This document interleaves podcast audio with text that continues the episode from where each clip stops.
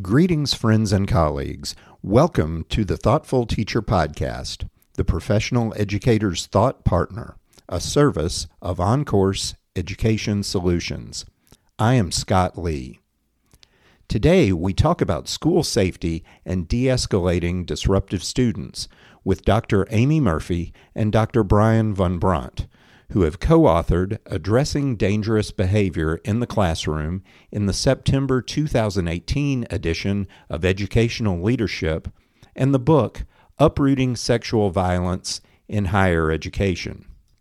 Amy Murphy is assistant professor in the Department of Curriculum and Instruction at Angelo State University.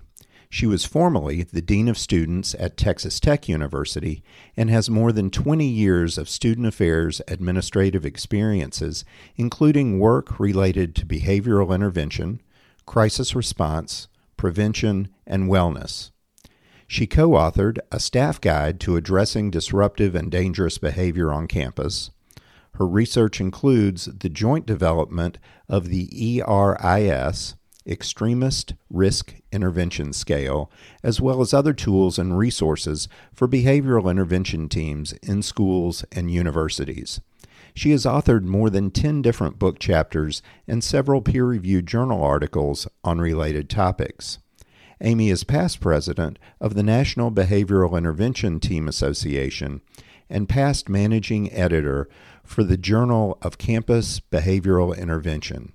She is a member of the advisory team for the International Alliance for Care and Threat Teams. Brian Van Brunt is the Assistant Deputy Director for Training at Secure Community Network. Formerly the President of the National Association for Behavioral Intervention and Threat Assessment, Brian has provided consulting services to schools, colleges, and universities across the country and abroad on a variety of topics related to student mental health, counseling, campus violence, and behavioral intervention. Brian has taught at a number of universities and colleges, offering classes in counseling theory, ethics, program evaluation, statistics, and sociology. He has served as the director of counseling at New England College and Western Kentucky University. In addition to authoring several books, he has published numerous articles in academic, peer reviewed journals and practice based publications. He also recently published his first novel, Wolf Howling, with two more in the series coming soon. First off, uh, like to thank you both for joining us today on the Thoughtful Teacher podcast. We'll uh, start with Amy and then Brian, uh, if you can follow, if you can tell us just a little bit about your background or each of your backgrounds in education and how you became interested in uh, dangerous and unsafe behavior in schools. Hi, Scott. Yeah, glad to be here. Um, prior to being a faculty member here at Angelo State University, I was the Dean of Students at Texas Tech University. And in that role, I responded to a wide array of crisis and incidents involving student safety and wellness. And I also chaired our university care team or behavioral intervention team. And during that time period, I met Brian and his work. And I really learned the value of planning and training and a collaborative approach to these types of situations. And I was strengthened in my role by these different perspectives of those I worked with, whether it be law enforcement or mental health professionals or disability services. And so I started to train with Brian and his colleagues related to the work of these multidisciplinary care or BIT teams. And I found that I felt so much more prepared and capable of responding to these incidents with that preparation. And so as I moved here into a faculty role, I had this opportunity to learn from my K 12 colleagues in the College of Education here at Angelo State University. And I saw that there was so much that these two educational worlds could learn from one another. There are these things K 12 schools do really well related to school climate and safety. And there's some things post secondary institutions are more experienced in doing. And so that is what brings me here today. And what about you, Brian? Yeah, so I was uh, running a counseling center. Um, I ran one in up in New Hampshire and then over in uh, Kentucky. So occasionally, hear some y'alls from me. Um, and oftentimes, we'd be asked to give talks as a counseling center director on different topics. And one of them, quite frequently, was around managing and, and dealing with probably a slightly more um, uh, leveled term uh, students who cause problems in the classroom. And we would do those programs. And as as many times as amy knows i do these programs. I'm always looking at punching it up a bit doing them a little better and started to realize that you know we really should think about the research base behind this a little bit more. So um, put together a book with a colleague of mine uh, called a faculty guide to disruptive and, and, dangerous behavior. And then a couple years later was able to write a, um, another guide with amy a staff guide to dealing with disruptive and dangerous behaviors. I, I will let you in on a little secret. Our hope was this could be a cut and paste job for a second book. And of course that went out the window with the first chapter. So we rewrote really the entire guide um, with an aim at the variety of staff who also find themselves in this um, challenging area, managing students who are in crisis. And this is everything. I'm sure we'll talk about this from mental health crises or crisis, however we want to define it, all the way through um, you know financial issues. Uh, certainly in the COVID space right now, we're seeing a lot of increase in stress and anxiety, uncertainty, fear, a lot of existential crises about the future. Um, and you know, quite frankly, and I hope we dive into this as well, that it really is a two. It's kind of like a tango, right? Like it's not just the students that need to be managed. Um, and I'll say this carefully. Sometimes it's how the faculty and the staff and the, the managers, if you will, approach the students that either escalate or de-escalate those particular scenarios. So a lot of our work is also around um, almost setting the table, if you will, if we use an analogy, to get the faculty into the right headspace to approach the problem from uh, equanimous perspective. So that's uh, a little bit about where we came from, and maybe a, a bit of a prophetic uh, take on where we're headed in today's we definitely are going to go uh, right uh, right there here in just a minute. One of the things before we get to the table that you're uh, or the table you're talking about setting do you find you know i don't know who wants to start out with this uh, either one of you can jump in but do you find that many schools and school districts focus too much on security rather than a larger vision of safety well, I, I, would say that first, let's just acknowledge that school personnel are critically concerned about school safety issues, right? And I think that they work in a multifaceted way to prevent and respond and manage these types of concerns. I do think that there are some areas that receive a great deal of visibility in school efforts and that they can talk about more than others. You know, our school communities are often very aware when we do facility upgrades related to safety and more often than not, you know, these efforts relate to keeping people out or locking ourselves in. And the other area I think we hear a great deal about is a response to events, you know, how schools plan to communicate and notify in the case of an incident or how quick the police response is to incidents. And so school safety does require that multifaceted approach. But I think what we are less transparent about and less communicative about are our efforts to prevent incidents with individual students in our classrooms and in our schools. And so, to answer your question, and then Brian, I hope you'll jump in. I think it's less about institutions focusing on one aspect of school safety and more um, about lifting the veil in some ways on what is occurring in the school environment related to promoting safety in, in our classroom environments, related to reporting incidents of concern, in providing these really caring and equitable interventions for students when concerns are raised. Brian? Mm-hmm. Yeah, no, for sure. And I, that's kind of where I drifted as well in my thinking on it that I, it's always fun when we take the question and just pivot right away. we're like three minutes in, but we're going to do it. Like, I, I think safety and security concerns are fair. And I think Amy covered that well.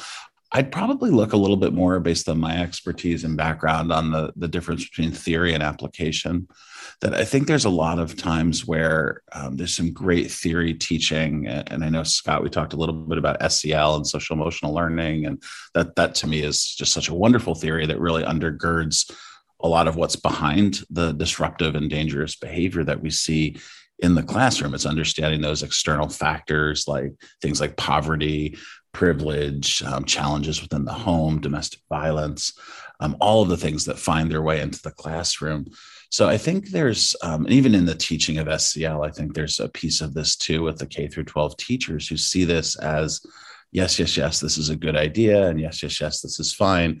But this child hasn't done laundry in three days and is being teased and bullied. Or this all sounds great. And yes, they should go see a therapist to work on these problems. But they're actively out of their seat, you know, 1500 times an hour. So I think with the teachers and the theory piece, it, they appreciate it, and I think it's it's really important because we know theory and preparedness really is the way to win this uh, war, and not just the battle. The part that I get into is also trying to give a little bit of that practical guidance to them as well, because I do feel like they're um, up to their armpits in alligators sometimes with the challenges that are in front of them. And um, i think we're remiss not addressing both. So i think we try to address how can we prepare better. But if we if we err just on that side i think we lose the audience because they feel like well geez they don't really get what's going on. And if we just focus on the technique part like how to take someone who is escalating and, and all the different techniques to calm them down and to build bridges and look for hooks and barbs and you know we can give them the techniques to take someone who's already in crisis to a calm point but then we're just kind of putting out fires right? We're running around fixing the problem. So that's what i really liked when amy and i wrote the article which i think you came across that it really blended in our three prong approach. I know Amy's not a fan of the prong language, but that the idea that there's three things, right? We start with the idea of preparing beforehand for the classroom. And that's really that theory piece how to manage and apply those techniques when the theory doesn't quite hold up and we're dealing mm-hmm. with the crisis. And then we move finally to the power of referral that we're kind of it takes a village. It's not just an individual. Right. Right. And yeah, and let's uh, let's talk about the article from Education Leadership. You all wrote uh, an article on education leadership uh, in May of uh, 2018. Or those people who might not be familiar with education leadership, there's almost always a theme in several articles um, and that one was titled Classroom Management Reimagined. And in that article, you discuss a three pronged approach to dealing with dangerous behaviors. Why focus on school climate and de escalation and teamwork? Why, why that? And I don't know who wants to start. This, uh, I guess, Brian, you brought it up. I'll so take this one. Fire sure. away. Absolutely. Um, I mean, I think the the beginning part, right? What we found, and this was through both, I think the experience Amy had, you know, she mentioned being at Texas Tech in a really big environment with lots of different areas and questions that would come up. I worked at a number of institutions as well where you know the crisis management piece came up frequently and what i think both of us found was the teachers, almost like how positive psychology was founded. We kind of studied the people who were living well to better understand what they were doing. And I don't know that we went out there and studied them all um, individually, but we started to notice what makes a successful teacher, what makes a successful person who can manage crisis. And there were some common traits. And that's where we started to think let's identify these common traits and let's start there even though everyone in our presentations and our talks and who read our books want like answers like how do we fix this what do i do when this happens no one loves long discussions about prevention but you know some of the common traits we found on the front end were things like teachers who were managing classrooms well were genuine they were able to set boundaries. They were able to have a sense of empathy for their students' experience. They um, gave respect to get respect. They didn't always expect that first, but they demonstrated through a parallel process this ability to teach their students the kind of um, respect and communication that they were looking for. And I'll, I'll, be respectful to Amy and not just keep going and take all the good stuff right off the bat and let her kind of grab some of this too. So I'll pass over. I think, in addition to that, we were interested in helping teachers see themselves as a part of this larger system related to school safety and school wellness. And when you look across you know incidents of school shootings and school violence you often see this discussion there about information silos. You know in higher education this might mean that a faculty member or a housing staff member a student life staff member you know they all have information and interactions with the student but they weren't really shared to a central place. Nobody was looking at the big picture of what was occurring with the student. We didn't we might not see ourselves as a part of this larger system related to the prevention of concerning behaviors and, and incidents. And in the three prong approach that we described in the article, it's created to really connect together what is occurring in individual classrooms and school settings to the larger school violence effort and to give teachers, as Brian said, a really straightforward approach to creating what I keep calling kind of a protective bubble in some mm-hmm. ways around the classroom. And I've always been really fascinated by how critical climate efforts are. And there's this article that I always think back to from graduate school. It was by George Kuh and Elizabeth Whitt, and they called school climate the invisible tapestry. I always refer to this because I appreciate this image of how our classroom expectations and these norms that we weave in, how that communicates to our communities about belonging and about respect and about what matters in our school environment. And so, any effort, as Brian said, related to school safety and school wellness really has to start there. And then that second prong of helping teachers with these very basic crisis de escalation skills should incidents start to occur. And then the last prong, the third prong, helping teachers understand the importance of connecting that information that they have about what is occurring in the classroom to a centralized team in order to see the bigger picture of what's occurring with the student, whether that be from a discipline perspective, from counseling, from a school resource officer, and having that group be able to have an objective and a research based way to consider what's occurring with the student and how and determine how to best support and intervene with the student. That middle prong too, Amy, that I think is is you know, it's kind of a passion for both of us, really teaching some of those practical skills. And I know for me, and I think for you too, it was taking some of the things that we've learned in graduate school and doctoral programs and common practice and books that we've read and really distilling it down to the core concept. So whether it was, you know, Stephen um, Covey's Habits of Highly Effective People, whether it was motivational interviewing techniques by uh, Miller and Rollnick or Prochaska and DiClemente's work, um, for us, all of these approaches, and, and for me, especially like the counseling approaches, teaching people reality therapy concepts, um, or Albert Ellis's work on um, the ABCs or his uh, rational emotive behavioral therapy, something as simple as understanding, for example, that an activating event, the bad things that happen around us, are uncontrollable. So a teacher is going to have a student who talks out of turn who causes a problem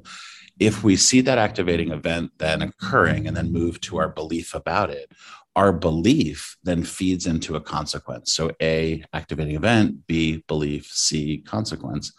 So we can control our beliefs. So if we basically work ourselves up to say the student's disrespecting me, they're not caring about who I am as a person, they're not prepared, they're taking advantage, I need to set limits, and they get angry, that often leads to a negative consequence. They escalate the situation.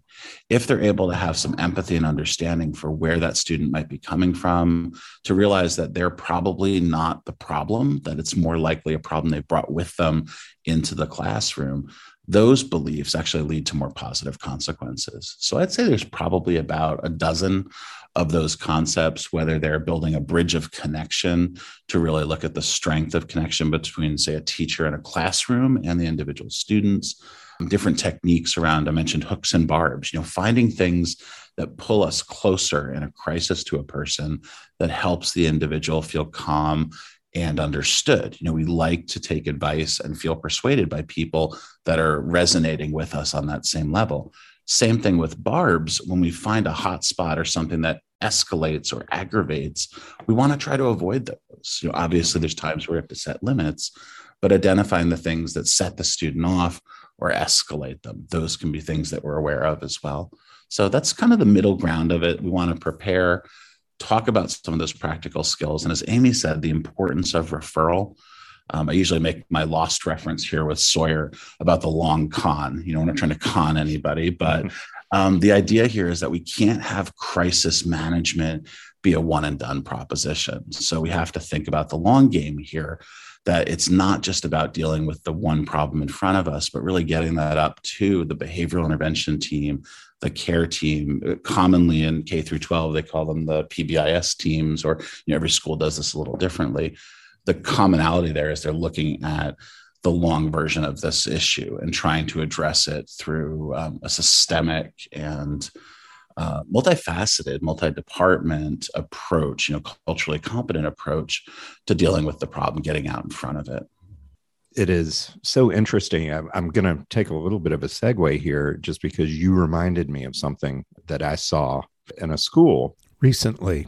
I was doing some consulting work, and another consultant and I observe a situation in the hallway. And it becomes very clear that the teacher is the one who is, when you were talking about beliefs, it was very clear that the teacher's belief was that the student intentionally was acting out to prevent the teacher from doing her job, and that punishing the student would somehow learn a new skill by being punished, even though it was clear to those of us observing that the student's actions were based on events outside the classroom.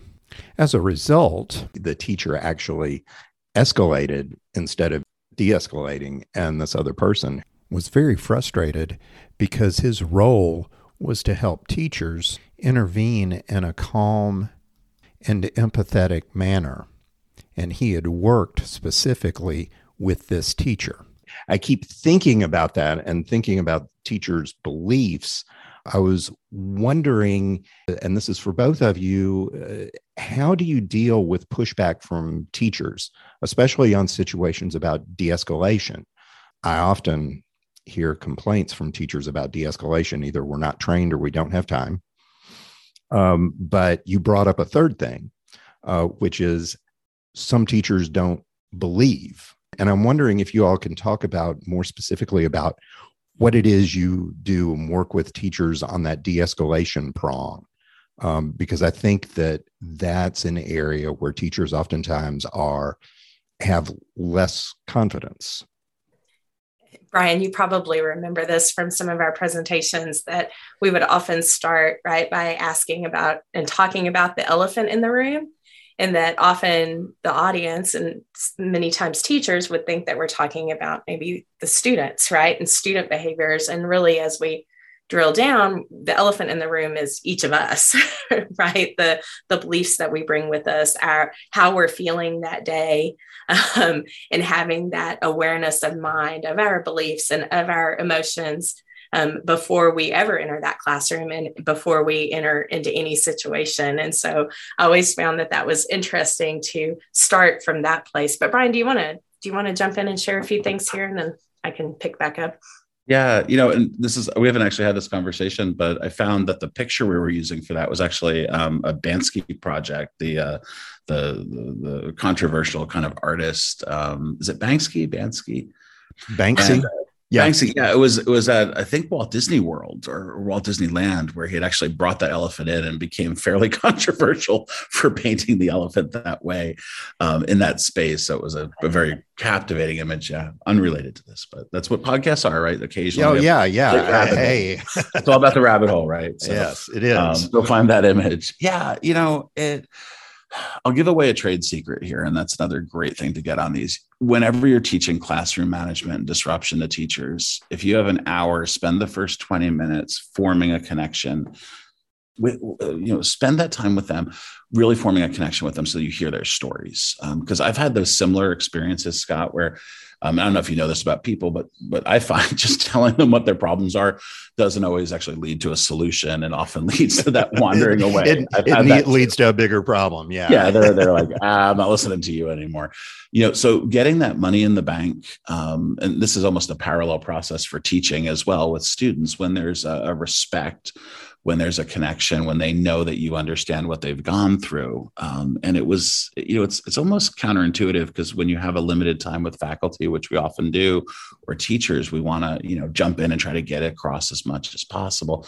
The reality is getting that buy-in up front is is so critical and you know i think that addressing the burnout addressing their difficulties addressing their frustrations is important. And amy i remember the, the saying that we'd have kind of near the end of that. I would say we can spend here this time and do our kind of kumbaya around the campfire moment and share our war stories about how horrible and difficult students can be sometimes the problem with that is at the end we'd all feel slightly exhausted maybe a little better from the venting but we'd still have no solutions. So we'd really set the stage with this approach. What we're going to give you are tools for your toolkit that you can reach into and deploy and they work. You know this is the thing we know that they work. It's then your choice to decide if you want to use them. So you know the things that we've talked about here whether it's the um, uh, abcs of this or approaching students and trying to understand asking open-ended questions the motivational interviewing concepts of rolling with resistance you know when a student comes at you uh, metaphorically upset and pissed off and is like, why are you even a teacher? You're bad at your job. You know, if we respond in kind, right, at that content level, we're going to be less effective. We're going to have that escalation. If we're able to respond and say, it sounds like I didn't live up to the expectation that you wanted. So tell me a little bit more about what a good teacher looks like in your mind. And the best thing there is this is the closest we get to like a Jedi mind trick, right? Like these aren't the droids you're looking for. That that's a powerful statement that kind of throws the student off the pathway of escalation. And then they're like, well, I don't I was not expecting that question. I was expecting you to tell me to sit down and shut up. So it, it unexpected um, diversions, even in bystander empowerment, are one of the the techniques that we teach. It's not always a direct confrontation, but this power of getting them to think or you know, you know we talk about sometimes the the the meeting fire with fire or when someone comes at you or is upset we respond in kind you know when a student's charging at you emotionally and is upset we can respond in kind and shut it down. We have that power or we can step aside let them bang into the wall again metaphorically fall to the ground and say well can i help you now and I, I do believe that from a humanistic perspective, that students are able to find their true north, find their their weeble wobble kind of. You might have to Google that one if you're younger. Um, kind of sense of balance when they're given the right environment, nurturance, positive regard, and caring. Um, and I know that feels a little touchy feely, even as I'm saying it. I get that teachers are like, ah, this guy doesn't know what he's talking about. But the reality is, I've had actually a fairly knock on wood, easy experience teaching because I've naturally applied a lot of these principles. So the number of times I've had classroom disruptions, and they've occurred, um, are, are fairly minimal because I'm practicing some of these ideas of listening and paying attention to kind of those undercurrents that might be going on, which is very close to the SEL. Um, I think some of the core principles of social emotional learning. Amy, what, where's your take on that? Yeah, I think so often we have that desire to avoid the things that make us uncomfortable or the situations where we feel unsure about how to respond. And sometimes what that means is that we end up further isolating instead of engaging when there are signs of concern. And so that results in that less preventative stance and one where we just wait until things do escalate and until we are forced to react. And I read I, I, read the book recently, Upstream by Dan Heath, and it's a book. He frames it around that old public health prevention parable about going upstream to see why people are falling in the river instead of just staying downstream and pulling them out of the river one at a time. And we sometimes don't see the problems that are there in front of us, or it just seems inevitable that the problem is going to happen regardless of what we do, or we just don't feel like we have the time to deal with the problem. And I think that the hope is by connecting together these three prongs of violence prevention in the classroom that it helps to convey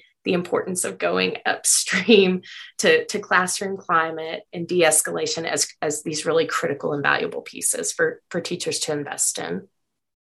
We'll continue our conversation in the next episode as we'll discuss training and we'll go deeper into working with more disruptive students and how to help promote wellness. The Thoughtful Teacher podcast is brought to you as a service of OnCourse Education Solutions. If you would like to learn more about how we help schools and youth organizations embed social emotional learning within their cultures and implement strength based restorative interventions, please visit our website www.oncoursesolutions.net. This has been episode 4 of the spring 2022 season.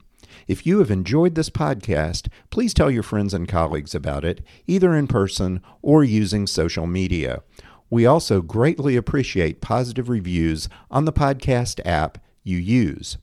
The Thoughtful Teacher Podcast is hosted and produced by R. Scott Lee, who retains copyright. We encourage diverse opinions. However, opinions expressed do not necessarily reflect the views of producer, partners, or underwriters. Guests are never compensated for appearance, nor do guests pay to appear.